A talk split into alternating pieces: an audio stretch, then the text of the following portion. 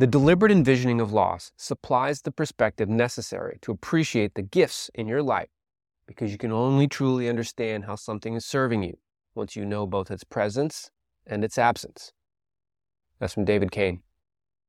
You get sick often, once a year, four times a year, every couple years. I don't know about you, but I absolutely hate being sick. And I think the humans around me would tell you the same. It's a sore throat, headache, whatever.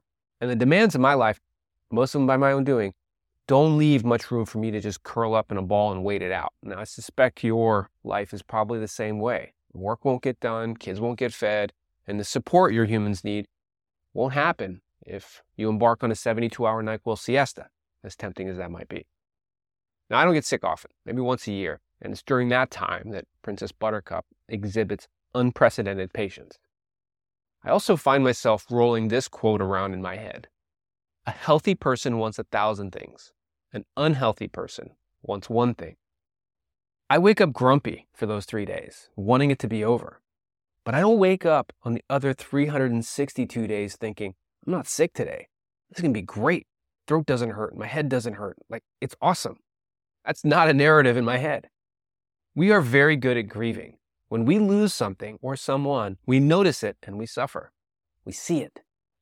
We fail to recognize the 947 days in a row that the hot water worked each morning, or the 60,000 miles you drove without a flat tire, or the five years straight your car started even when it was seven degrees out. When's the last time you sent the power company a note saying, hey, thanks so much. The power works today. This is great. Now I know I'm pretty quick to tell them when it doesn't.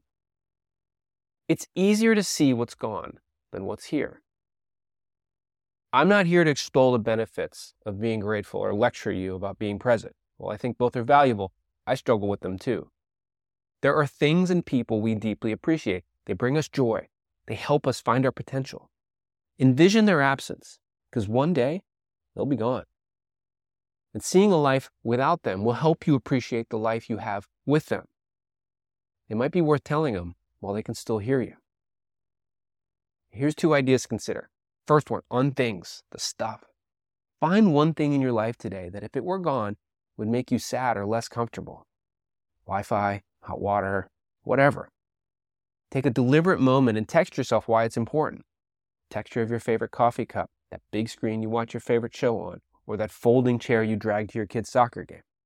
On people, if you know someone well enough to know their birthday, they're likely important to you. Use that day to tell them what they mean to you and why they are a special part of your life. We don't have to get all sappy, but make it specific, real, and meaningful. Let's celebrate their impact on the world. And there's no reason you have to wait until their birthday either. Something to consider, friends. I appreciate you being on this journey with me to be better. Really. Take care out there.